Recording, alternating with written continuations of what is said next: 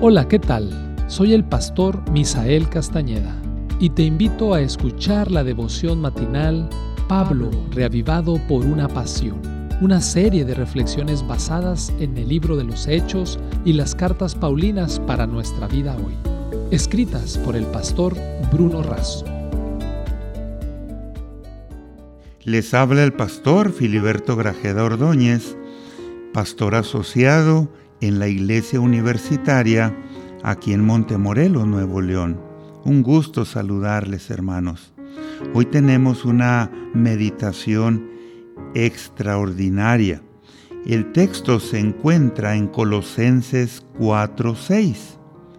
Sea vuestra palabra siempre con gracia, sazonada con sal, para que sepáis cómo debéis responder a cada uno. El comentario, sazonados. Más allá de que el abuso del consumo de sal puede resultar perjudicial para la salud, no podemos negar sus beneficios. La sal marina tiene numerosas virtudes para nuestra salud, ya que aporta minerales, suministra el magnesio necesario, regula los niveles de azúcar en sangre y fija el agua a nuestro organismo.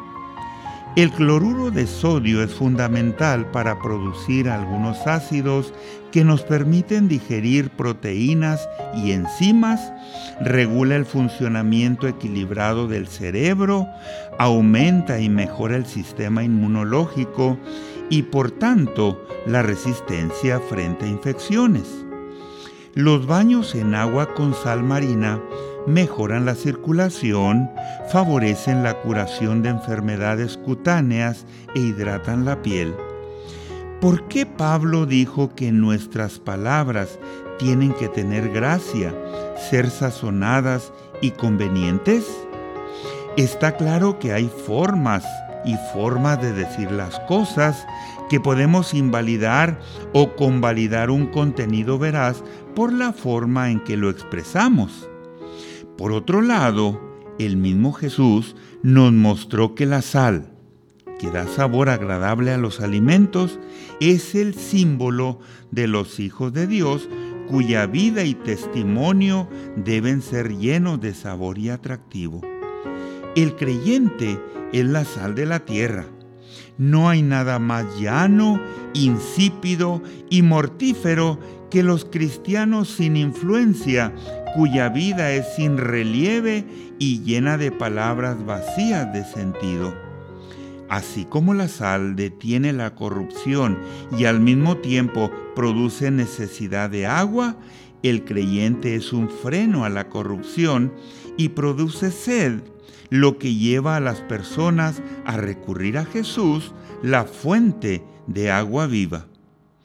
Pablo animó a que la forma de hablar de los cristianos fuera sazonada con sal, metáfora que significaba una actitud saludable y atrayente. Cuando el cristiano abre la boca, deben fluir palabras agradables, provechosas y edificantes. Tal fue la importancia de la sal que durante muchos siglos llegó a servir como moneda de cambio. Elena de White nos deja este desafío. Al pronunciar palabras vacías y necias, alentamos a otros para permitirse la misma clase de conversación.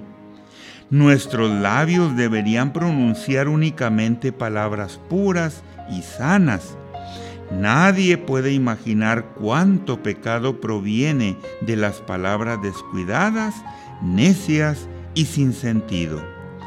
Cada palabra que habláis es una semilla que germinará y producirá frutos buenos o malos de acuerdo con su carácter. La fe por la cual vivimos, página 238. Solo de una vida sazonada por la permanente presencia de Cristo pueden salir consejos y palabras sazonadas. Que así lo hagamos y que Dios os bendiga.